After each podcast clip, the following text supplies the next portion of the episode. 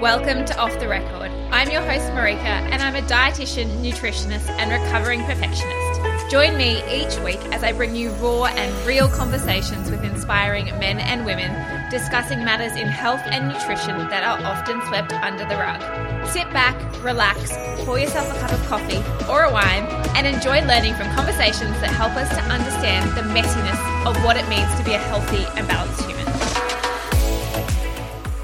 Hello, everyone, and welcome to Off the Record. I am so excited that we are finally here. I feel like this podcast has been oh, years in the making. I think I first had an idea and potentially even started talking about it on my Instagram three years ago.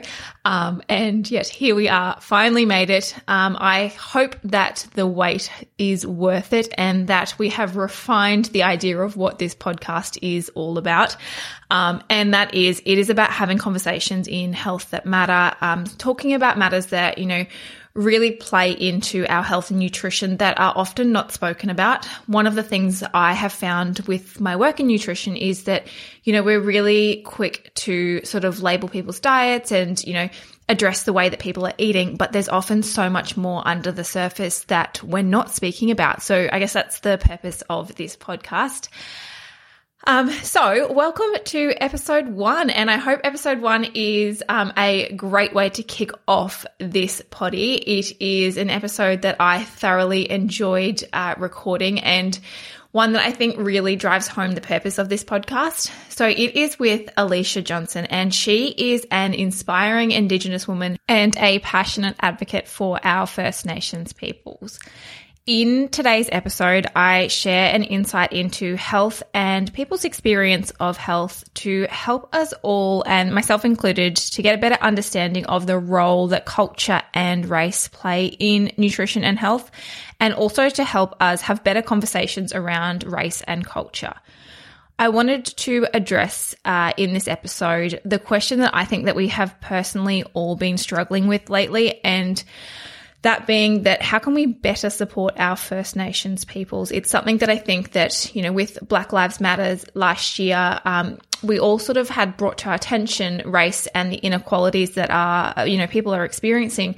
But I think many of us are really struggling with, well, what next and what are the steps that we can take? So this is something that I discuss uh, with Alicia in the podcast. So I hope you love this episode as much as I loved recording it. And let's jump into episode one. So, there welcome we to the podcast, Alicia Johnson. We are so excited to have you here and to have this really important conversation on such an important day. Now, I know this mm. um, this podcast won't be going live for uh, quite a few weeks, but today is National Sorry Day, so I feel like it's timely to have you on the podcast today mm, as well. to be here. Um, yeah, thank you so much. I've been watching what you've been doing on social media for uh, quite a few weeks now, and it's inspiring to mm. see how passionate you are about um, what's important to you.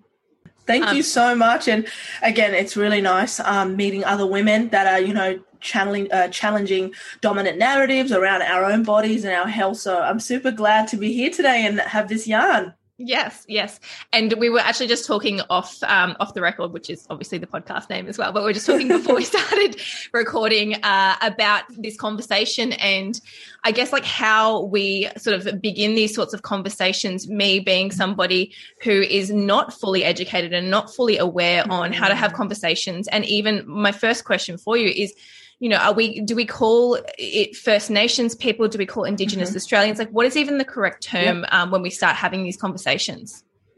I think that is so amazing to ask. And like we were yarning about off um, earlier, um, really feeling comfortable enough to even ask. So if you have a First Nations person at your workplace or like you know you may meet them through a school or any social setting, maybe just even ask them like what do you like to be referred to um, in relation to being Aboriginal or Indigenous because um, we also have Aboriginal people but we also have Torres Strait Islander and they are as well Indigenous and you may have somebody that is both Aboriginal and Torres Strait Islander.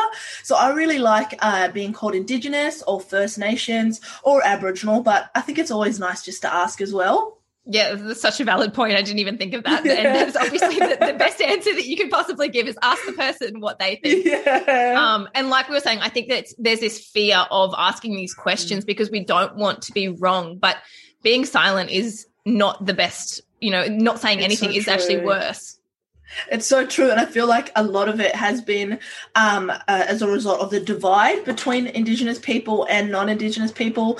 Um, we're not, you know, able to have healthy communication. We're not encouraged to do that. It's always like, you know, Indigenous people are read about in books or just othered, um, or you know, if we're athletes, we're athletes, or if we're artists, we're artists. We don't really get to have like you know personal yarns. And even with my own work i really realized a lot of the time that non-indigenous people didn't want to insult me or hurt my feelings. Mm. so the, in the end they just look like you know they may be um, you know a bloody fish just sit, sitting there you know not moving. But in reality they don't want to you know offend me or rub me the wrong way. So i um, like to always encourage people you know uh, feel comfortable enough to introduce yourself and let the indigenous person know oh you know i don't know much but i'd love to know more Yes, and that is exactly the purpose of this podcast today. Yeah. I don't know much. I'm sure a lot of my listeners don't know much, and we want to know Yeah. more, and in particular, know more about you and your story and your experience within the health system, um, and your Mm. experiences with what does health look like for you. So, could you Yep. start as you're t- speaking about your work? What what is your work, and what's um, actually let's begin. What's your story? What's what's ha- Oh, where wow. are you? That's a big question, but an Yes. important one. And I love that you've asked that because I feel like we all have a journey.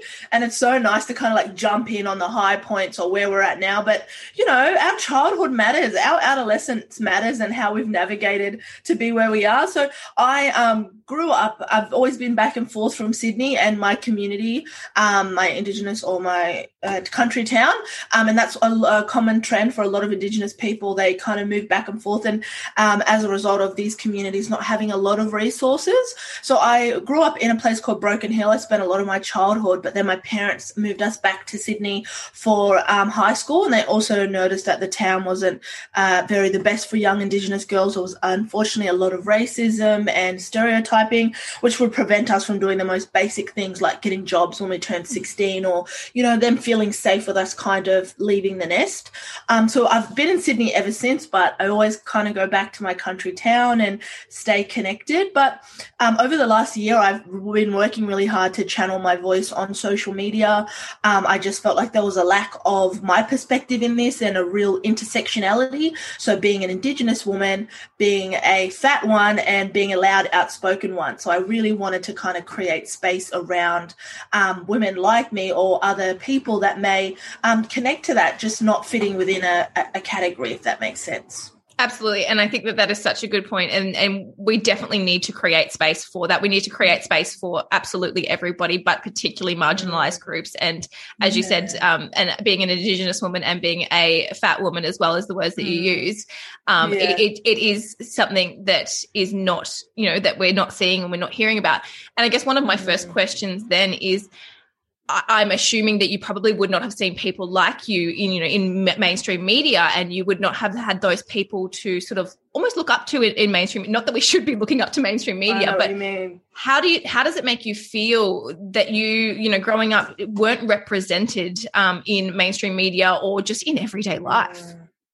It's so true. And I love that you've said that. You really hit the nail on the head with the duality because I wasn't seen on television, but then I also wasn't seen, you know, out and about like in society, like, uh, you know, even the most basic thing like health brochures, you know, growing up being a young Indigenous person or on television or any capacity really um, celebrated. But in saying that, I want to be really I really want to explain this because for a lot of marginalized collectives, we draw strength from our collective. So I was really lucky. I had amazing role models. I had these fabulous and glamorous and cheeky and diva aunties that were these bigger women and they were just so boisterous and hilarious, like out of control. And I'm not talking one, I'm not talking two, I'm talking five five aunties, you know, that have really influenced me as a woman. And growing up around them, they were my role models and they, you know, could cook and they could clean, but they had jobs and they were taking care of the kids and the bills and hilarious. So they were my role models growing up. I was very, very lucky. But in saying that, um, not seeing representation at times was really trying. And even ageism. So being in different age categories growing up. So being a youth, being going through my 20s and now embarking on my 30s. Unfortunately, there is still a lack of that representation.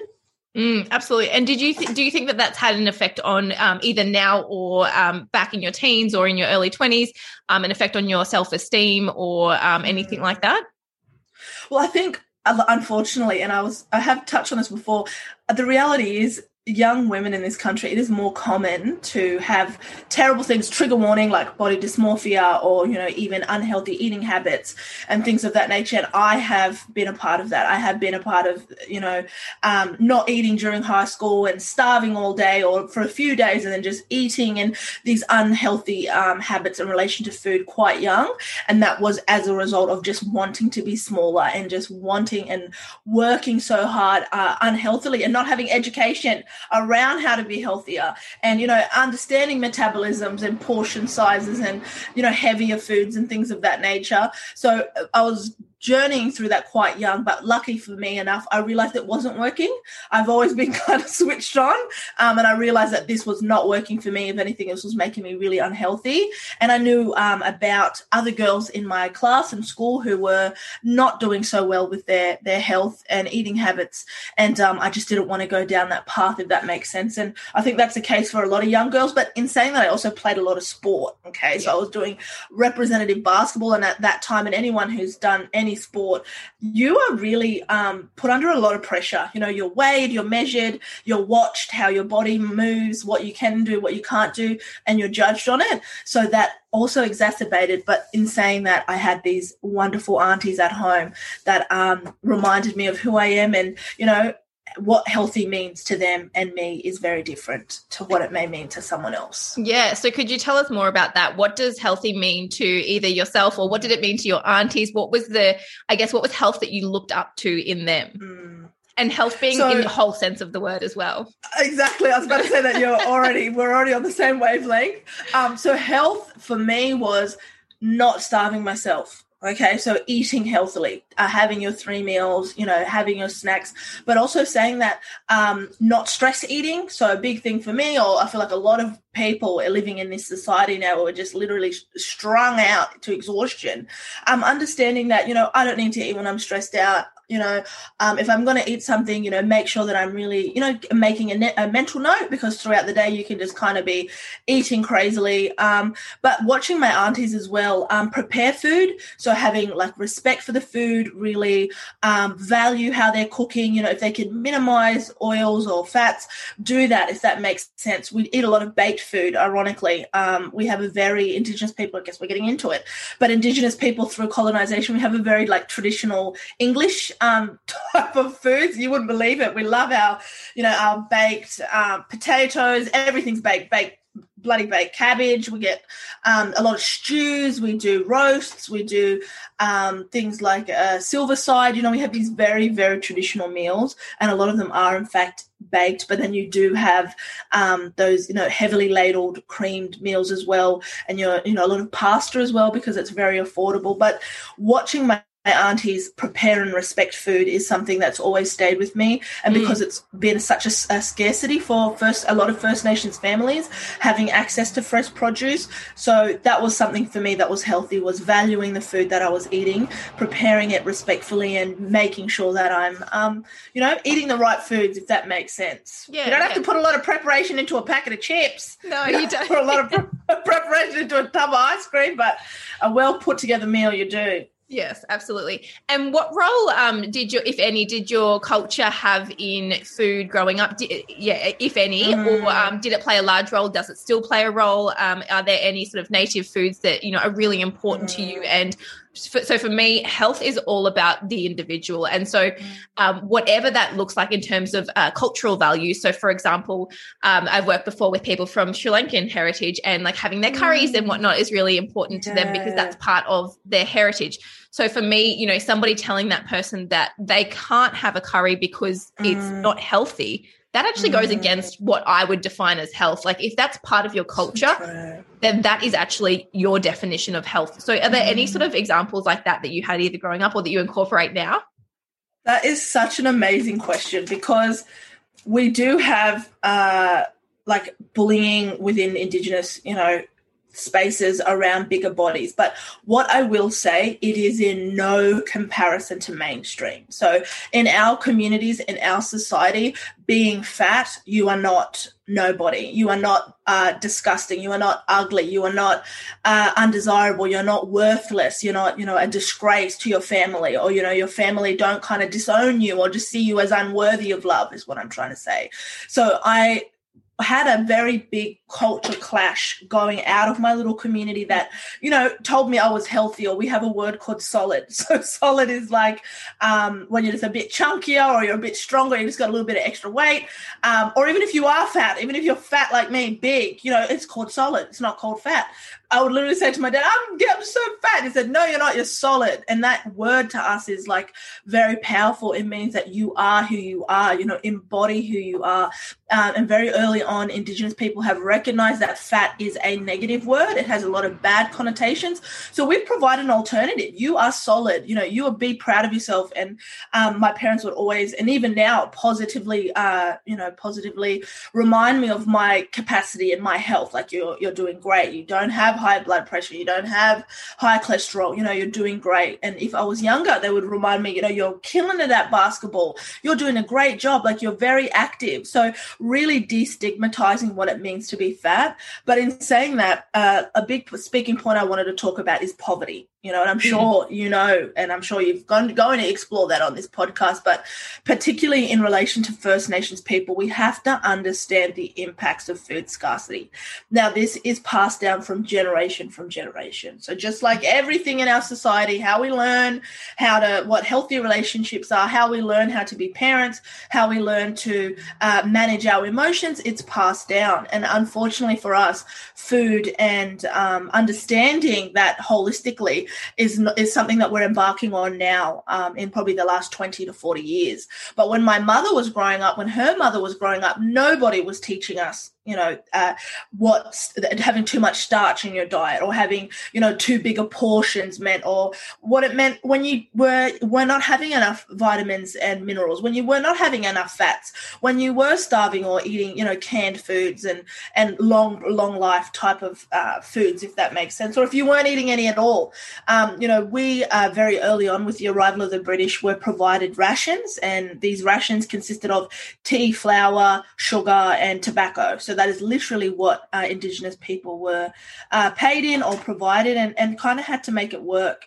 And as a result of that, for example, uh, we have uh, with flour, there's a variety of different things we can make, uh, array of cakes, array of different slices. Get very resourceful. I was, I was, about to say, it, you guys, it is crazy. Um, but also things like our damper and our fried scones, and then you have uh, Johnny cakes that are, you know, cooked on coals, and you have scones that are obviously fried, but then you have baked scones, and then you have damper. So there's just an array of different resourcefulness or an array of different foods. But we were never told the horrific impacts that flour has on your body, and for the long term as well, but also for our children, how it has zero to little no nutrition value and the impacts that that had on us because pre colonization, we had access to different wheats, we had access to different grains.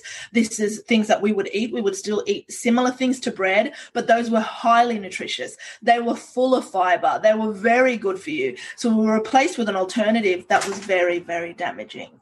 Yeah, absolutely. And I think you raised such an important point around poverty. And this is, again, something that I'm so passionate about is like we're, we're sort of breaking back the layers to health. And, you know, I, I don't think we can have a con- uh, conversation about health if we're not talking about poverty, if we're not talking about so racism, true.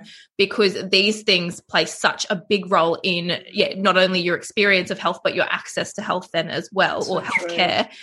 Um, and I think that for a lot of people that poverty sort of is not on their radar and you know scarcity when it comes to food and food insecurity is not something that we actually even see as a problem you know being in sydney you don't see well in the eastern suburbs particularly you yeah. don't see um, food scarcity you don't see you almost see the, the opposite problem um, mm. so i think mm. for a lot of people of a lot of the listeners they'll be sort of going well uh, is this actually an issue? Is is food scarcity, is food insecurity, and actually an issue within Australia? And uh, I can answer from all I know, and the answer is absolutely yes. It's yeah. you don't even have to go far out of Sydney. Um, you, I mean, you can still be within Sydney and see yeah. um, food scarcity and that impact that that has on your access to you know fresh fruit and vegetables your um, your ability to afford them and a lot of people go well you know eating healthy is cheap and affordable but have you been to broken hill and seen you know So what true. have you What's it what like is out there? available yeah out there No. um It's horrendous, and even with, um, as we all know, like Sydney in particular is going through a massive housing crisis, and I'm telling you, like horrific. We have families, all different backgrounds, living in hotels. So they go literally going hotel to hotel to hotel because there are no properties available for them to live in. Now, a lot of those other families that are just making it right are living in private rentals. Okay, so you can imagine having multiple children, um, or even just one, and or even being a single person, you know, and living in a very expensive uh, property and struggling to pay rent and electricity and water and you know your car, let alone trying to prioritize a healthy meal, and then a b having the time to do that. And I think that's the smallest things we need to realize is you know a housing crisis that even affects rich or more uh, well off. I think everyone can feel the pinch after you pay your rent, but imagine that being exacerbated. Imagine having literally $20 left after paying um, your bills, if that makes sense. Because that's well, reality for Australians every single day, but especially First Nations people um, that already to begin with did not have the understanding of, you know, impacts of Europe, um, European foods on our bodies and a lot of miseducation as well, being told that we think we know our stews uh, or, you know, adding flour to a curry is healthy and good, uh, when in reality it's not. Mm. Um, and I think you raised an important point there with um, with regards to it's not only having access to these foods and being able to afford them, but having the knowledge and education and resources to then be able to prepare something with them and the time as well.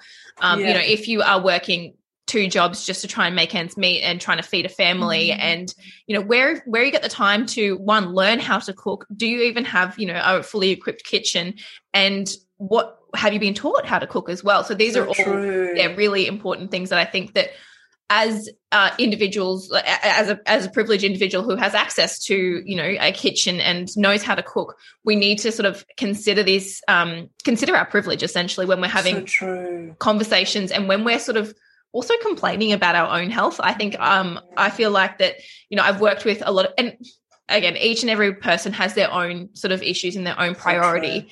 but That's it's it. Sometimes nice to put it in perspective as well. It's like, you know, we might be Mm. complaining that we can't get the last like two kilos off when it's like you have access So to a lot of food and like it's it's Exactly. very lucky. Yeah. And even understanding like why getting that last two kilo off is important, you know, because a lot of my work around being confident or being, you know, comfortable with being fat and being big is like health and as you know body image and looking a specific way does not correlate. You know you cannot look skinny and assume that person is healthy and look at a fat person and assume they're not. So i feel like i'm doing a lot of unworking because there's just so many layers to this but also there's a lot of exploitation. So you know we're told by the beauty industry what is healthy what is desirable. We're told by you know specific um entities what is healthy and what's not if it's if it's a, a particular uh, diet regime or a fad diet or even if it's a good one you know there's so many different plans is what i'm trying to say so we have to be really critical with analyzing that because health and body image don't represent each other but unfortunately they really intertwine yeah, we, again, the right word there is unfortunately. I think that that's somehow been layered on top of each other. That health and body image is, I mean, health having positive body image, I think, is part of being healthy. so true yeah Um, but the flip side isn't true that you don't, you know, Mm. having a negative body image doesn't mean that you're unhealthy, and body image is not the way that you see yourself is not a direct impact on your So like health true. outcomes. So, like you mentioned earlier, things like blood pressure and blood sugars and those sorts of things. It's not your size doesn't necessarily dictate those sorts of things. That's right. And um, one example I wanted to give you guys, I was thinking a bit earlier, is so my family make this amazing curry. So it's like a beautiful, it's full of veg, um, you name it, it's in there. So it'll be, you know, potatoes, peas, uh, carrots, you know, sometimes they put eggplant in it, you name it. It's just a complete array of different vegetables in this beautiful stock, this beautiful curry. It's just absolutely divine, right? But they have things called dumplings. Now, a lot of people in Queensland, you know, you fellas know what it is, but we have these thing called dumplings. They're little, like little dough balls, and they're put inside of the curry as an alternative to meat. So my family have passed this down from generation to generation to generation because they were so poor. This curry would consist of whatever vegetable they would have, but that flour, that dumpling, which is literally a dough ball and cooked beautifully, and absorbs all that flavor, that is what fills you up you know yeah. so we need to recognize that they have there are still indigenous people in this country that are eating these types of foods because we cannot afford to buy meat. But also importantly we are going through uh, still going through colonization where we're unable to access our foods. We're unable to you know um, be able to live off the land because it's being owned and it's being privatized. So understand that yes we were given flour back in the 1800s as a ration but understand that still to this day we're unable to you know live our lives the way we want to and access um, mm-hmm. our traditional ways of being because of colonization if that makes sense yeah absolutely um, i'm going to ask a question that i might be completely off the mark here with that but if like so for example that curry that you just explained mm-hmm. does that curry have like what sort of place of importance does that style of food hold within your life so the way that I mm-hmm. see it is almost like it could go two ways in the sense that, you know, that was like a sense of scarcity and that you had to do that, or it mm-hmm. could have actually become part of like, you know, something that's almost like comfort food for you because Literally. it, yeah. So yeah, what what sort of um feelings are associated with something like that? Is it one of positive or is it one of sadness in the sense that they didn't have access to, or is it a mixture? It's, it's and that is such an amazing question and one that I've never thought of before, but it's definitely like happy. So if they make it the curry or they make the chicken soup, because they also put the dumplings in chicken soup, um, we'd be so excited. Now, originally the chicken soup what looked like for my mum and her sisters it would have been often the bones of the chicken or it would have just been like one or two pieces and they kind of boil it up so you get all of that beautiful flavor. Um, but we're lucky enough now it has actual chicken in it. But we kind of include those dumplings in there and if they make the chicken soup without the dumplings like oh did you put dumplings in there? Or we'll be all excited oh she made it but she put the dumplings in there. We'll get so excited because it is that comfort food. But most importantly it's a reminder of where we've come from. It's a reminder of, you know, our people's capacity to continuously keep going. But what I also want you guys to know is a lot of First Nations people, we don't have someone to fall back on. So if I if I lose all of this today, guys, and you may go over to my Instagram and see I'm living a wonderful life. I struggle financially like a lot of single moms, but I'm doing really good, right? If I lose everything, I don't have someone to fall back on. I don't have a relative's house or a garage to move in or someone to pay my rent or someone to ask for a loan. I may have a, you know, spare room at an auntie's house. But in saying that, guys, those dumplings will feed me. Those that food in that moment is a is a uh, you know a reminder of a lifestyle, but that so quickly can become a reality when you're poor and you're living just above the poverty line, like I am. So remembering that these knowledges are passed down of survival and like navigating Australia and being safe in public and protecting ourselves within hospitals and the healthcare system eating these foods that are going to keep your belly full and give you maximum nutrition that they can. If it's a broth, if it's a curry with dumplings, um, remembering that knowledge, if that makes sense. Yeah, yeah, no, great insight. Um, and you mentioned there with the healthcare system, that's something that I did want to touch on mm. as well. Um, racism is something that I find is rife throughout the healthcare system. And I just wanted mm. to sort of see what has your experience been of that? If you've had experience with racism within the healthcare system, what has your uh, you know experience been engaging um, with the health system?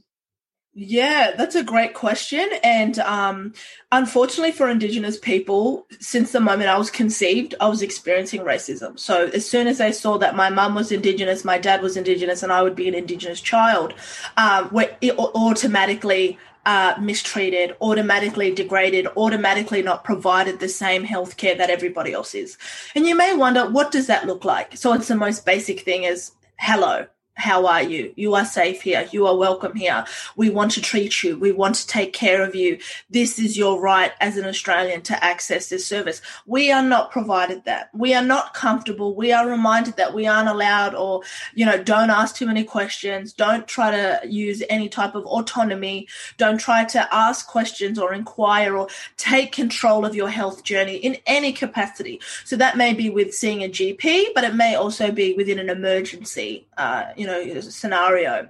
So that constant reminder and rather than try to explain i want to give you all an example. So i am um, very drug free i have never taken recreational drugs. I've never been drunk in my life i've never drunk. I've never smoked cigarettes in my life. That's just me. I've never done those things. Um, that's my personal preference but I had a back spasm, you guys. Now I'm six foot tall, so I'm a very big woman, right? I had a back spasm. I was like, oh my god, I was uh, was studying too long in, in uni. I was at college. I was, you know, not sitting right, not the best posture. I knew my back was gone. I've never had it like this before. So, anyways, I went to the emergency. I was in agony, you guys. I had to go in an uh, in an ambulance. It was the worst pain in my whole life, and I had a slip disc, guys. I in pain. Anyways, I'm laying in bed crying. My mother is freaking out because my mum's seeing me hysterical. The first thing you can't do when you're black in this country, when you're indigenous, is be hysterical. You can't be overly happy. You can't be overly scared. You can't be overly in pain. You can't do nothing. You have to be placid. You have to go with the motion. So my mum's sitting next to me. My mum's terrified. And I was freaking out because I'm like, my mum's this little staunch, you know, little powerhouse, right? You know, again, a little matriarch. And I'm like, why is my mum acting like this? Because she was scared. So I see nurse after nurse. I'm laying in the bed for about three hours, guys, this howling, like crying in pain to the point they were trying to keep me quiet. A doctor finally came in, guys. They refused me. The nurses refused me any type of pain medication. The doctor just left me and left me and left me for three, I think I was there for three hours. I won't say four, but it felt like it they left me for three hours until the point they gave me a needle. Anyone with back spasms, I don't know, I think it was a muscle relaxer. They gave me some medication, pain medication, and then they gave me a muscle relaxer in my back. Guys, as soon as they injected me with that, my whole body just, they literally, the whole pain went away, is what I'm trying to say they literally left me on that bed because they thought I was going on because I wanted drugs. They thought I was behaving like this because I wanted heavy painkillers. They went on like this because they thought that my slip disc was not real. I went through, I had a scan, I had an x ray, I believe, and it was in fact a slip disc. That is a treatment we receive. No 20 year old young person should be left in pain, howling, crying in ex- excruciating pain because you think they have a drug habit. You think they want pain meds. I didn't even ask for pain meds, I asked for a doctor. So, what I'm trying to say here, guys, is these experiences are a part of our everyday life, but learning to navigate these systems is very challenging. It's exhausting. And in saying that, accessing emergency care is so traumatizing what's the point of going to see a doctor if I'm worried I'm gaining too many kilos? What's the point of worrying about a doctor if, you know, I'm feeling a bit dizzy, I'm feeling a bit lightheaded after I eat a meal, or, you know, I'm craving a lot of sugar? What's the point in that when I can't even receive the most basic of healthcare, such as an emergency service or birthing, um, you know, going through that experience of, you know, prenatal care?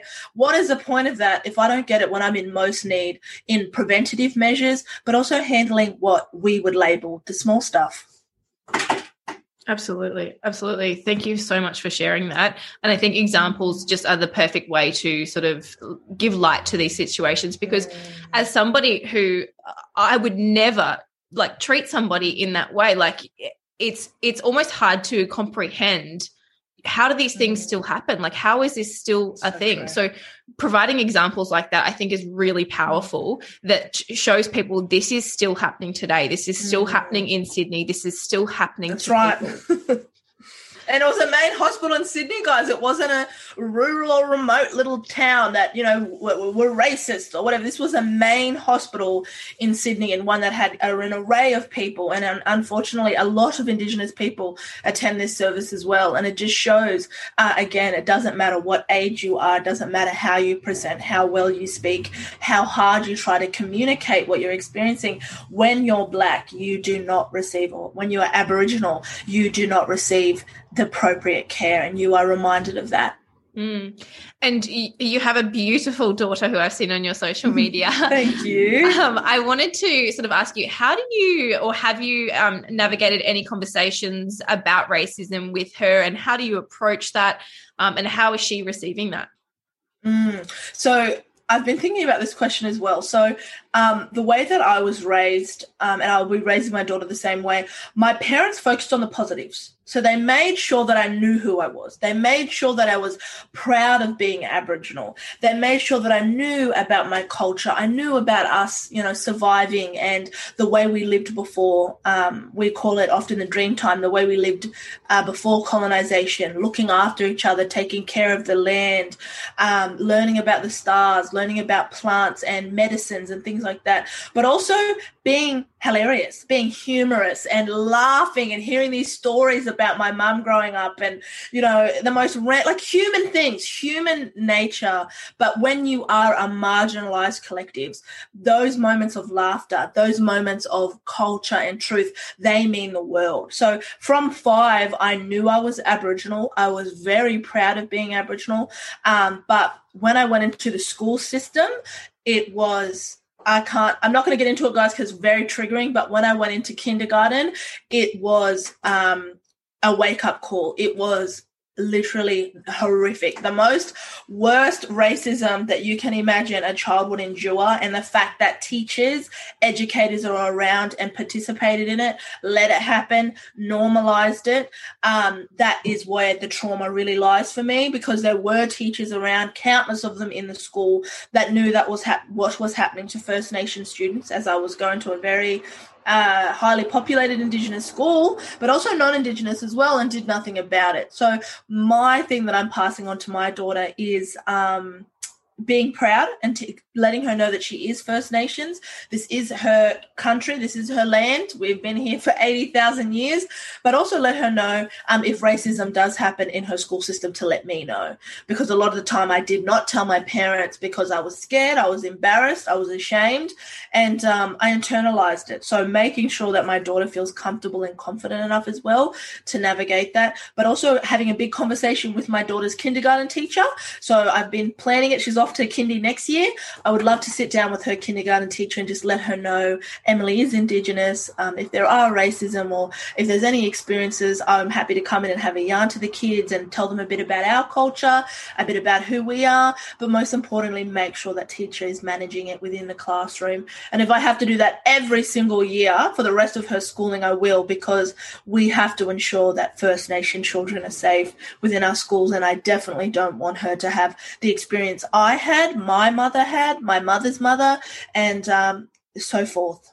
Wow, wow, that's so inspiring of you to Thank yeah you. to to put so much passion into what you're doing that you obviously do. I mean, everybody would do what they can for their children, but the fact that you're sort of mm-hmm. You're essentially going out and, and saying, "I'm going to educate the entire world for my daughter Literally. to make sure that she that she stays safe."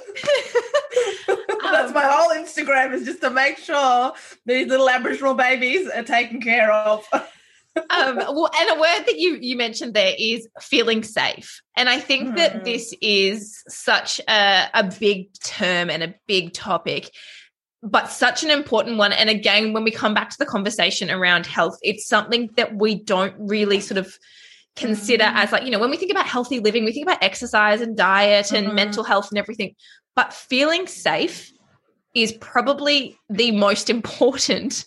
Um, right. I'm just trying to think. Is there anything I would prioritize above safety? I don't know. I don't, I don't think I would no. prioritize much above safety when it comes to your health because if you don't feel safe, your body is literally in a state of fight or flight 24 7 like that mm-hmm. and that is the experience uh, as far as i'm aware for a lot of first nations people is, that they don't feel safe in their every day. It's waking up every morning right. wondering, you know, what what's what's today going to bring? What's today going to bring my daughter? What's today going to bring my son? That's what's right. today going to bring my mother? And even the most basic thing like going to Woolies and Coles, we are persecuted within these shopping centres, guys.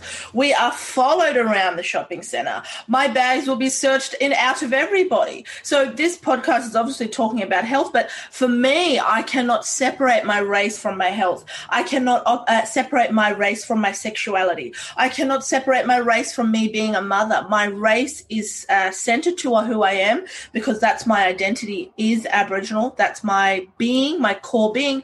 But also, we live in a, a society that um, very early clicked on that Aboriginal people are proud to be who we are and as a result persecute us about that. So even the most basic thing as we know uh, fresh vegetables and produce goes off really fast. Let's be real it goes off super duper fast. So you're popping in to get more food regularly. And if especially if you have larger families you're popping in regularly to the shop to uh, get that fresh produce but when you're doing that, you're also exposing yourself to more potential racial stereotyping, more potential racial degradation, more exposure to being racially degraded. And that is exactly the case of what happens with the healthcare system. So you may be like, oh, I've got a migraine. I need to go to the doctors, which is something that I have. I go to the doctors. I'm a migraine. Are you taking drugs? Are you doing this? Do you have high cholesterol? Do you have high blood pressure? Are you, you know, doing, uh, do you have STDs? All these stereotypes about Aboriginal people. No, no, no, no, no. I'm just having really bad migraines. I need I need to, you know, reevaluate my screen time. I don't need you to throw a plethora of stereotypes at me, if that makes sense. And guys, these little moments that I'm talking about is why we're seeing the statistics that we're seeing for First Nations people. That is why I will die 10 years younger than you. That is why Indigenous men will die 15 years younger. Guys, I'm living with day to day being lucky that my dad is alive, lucky that my grandfather is alive because of these horrific health statistics. And arguably, racism is underpinning that.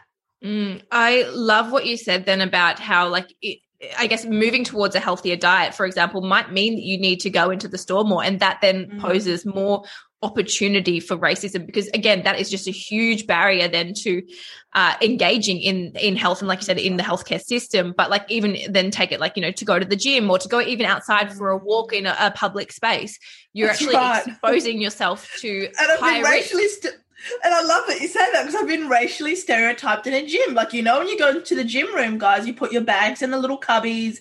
Everyone's really chill. Every time I walk up in there with the hoodie, every time I walk up in there with a hat on, you know, I am typecast as this Aboriginal here with a hoodie on and how, doesn't matter how pleasant how nice I am or how much I keep my head down, people are scared. People will grab their bags and say, No, stuff that, my bag's coming with me. There's an Aboriginal in this place. Or in the change room, women will act scared when I walk into the room, change rooms or the toilets when they see me going in. Or people will stare at me when I'm working out. And that intertwines with being fat, but that also intertwines with being visibly Aboriginal and having brown skin in this country. Mm, it's it's such a challenge, and I guess how do you stay motivated in that sense, or do you stay motivated um, towards like to me you beam health, like you are Thank like happy you. and vibrant and um, know who you. you. are. And I think uh, you said that earlier is knowing who you are, and I think that's such an integral part of health. So what Thank do you. like? Yeah, how do you stay motivated to be who you are? I love that question, and that's what I want to do, guys. Is because Aboriginal people, or me, I'm talking about a, a lot of uh, detrimental characteristics which need to be addressed. But let's also celebrate the tenacity of us. So we will go to the health check. I will go to all my prenatal appointments. I will go to this emergency, uh, uh, you know, room and demand you help me with this bloody back spasm. And I will go to the gym. And you know what? You're going to see me in another two days. You're going to see me tomorrow. You're going to see me again tonight.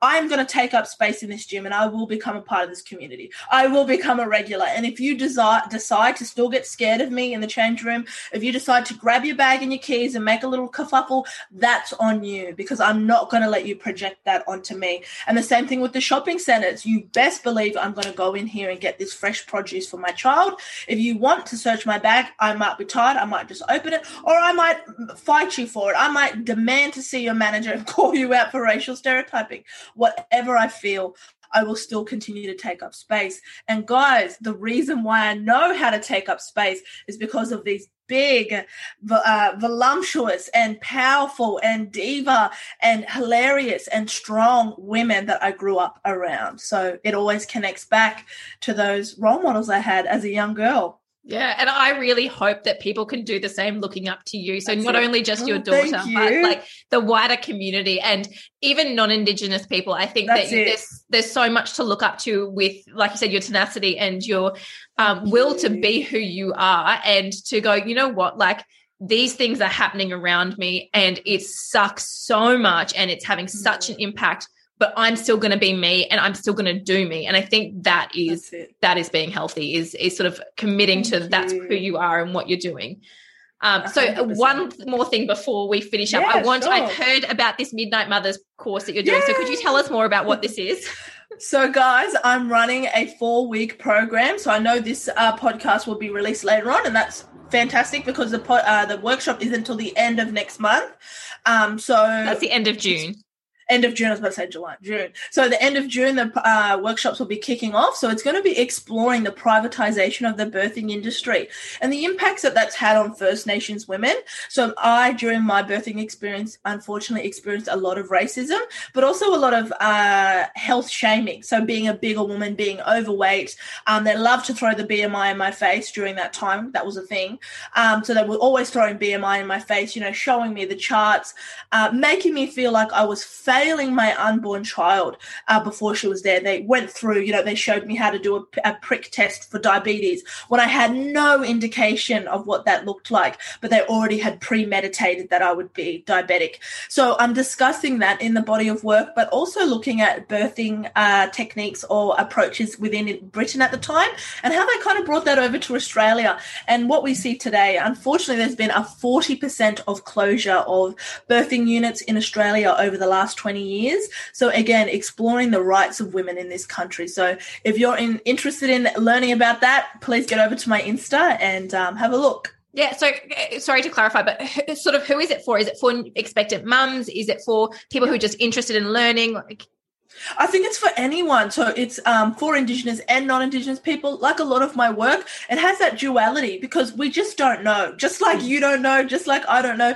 Unfortunately, this country is really failing its young people. So when we go through our schooling system, we're not educated about the closure of these birthing suites or units in these uh, rural and remote towns. Mm. We're not talked about the failings and the shortcomings of the birthing industry on mothers and women's uh, women. We always hear about, you know, this post and pre uh, prenatal depression, but we're not talking about why and what contributes to that. So this workshop is for women in general, and um, especially if you want to understand the impacts that it has on our journey uh, in in Australia, if that makes sense.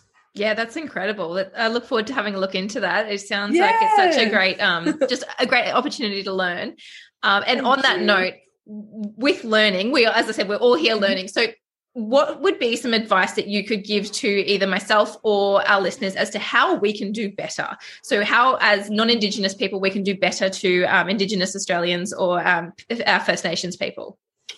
I think that's an amazing question. And I feel like what you're doing, like, I am so honored to be here. You know, using your, excuse me, guys, my bloody throat, using your, um, platform and distributing your power. You didn't have to interview me. You didn't have to get into the complexities of health. You know, you could have stayed with the mainstream and populated and produced this dominative narrative, you know, what Australia is producing right now, which is not conscientious, which is not conscious, which is not challenging what it means to be healthy. And you would have been um, celebrated for that. But rather, you're going down a path that is uncharted. You're creating space and you're bringing us along with you. So I think what you're doing with your work is a perfect example. And anyone listening in, have that bravery and the heart to do that in any capacity. If it's at your workplace, if it's with your family and you're having two hard conversations, if it's in your mums and bubs baby group, there may be no Indigenous women in, or babies in the space, but encouraging others to be conscious about what the experiences are like like for First Nations people in this country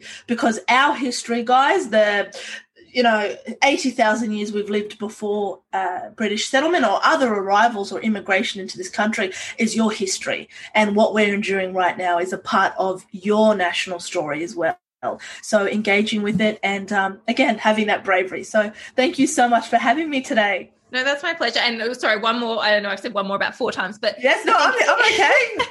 I think that exactly what you said is having the courage and the bravery because it is an incredibly vulnerable thing. And like I will be perfectly yeah. honest, before jumping on this podcast today, I was feeling quite vulnerable in the sense that I don't want to say the wrong things. I don't want to right. offend you in any way. I want to have this conversation where yeah. we can sort of look at things from all different perspectives.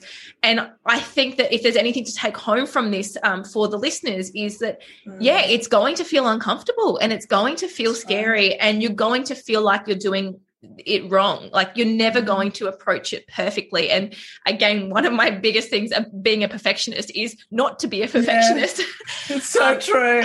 I'm a Virgo. I so relate to that. um, but you you can't be perfect with it, and it is right. going to feel uncomfortable.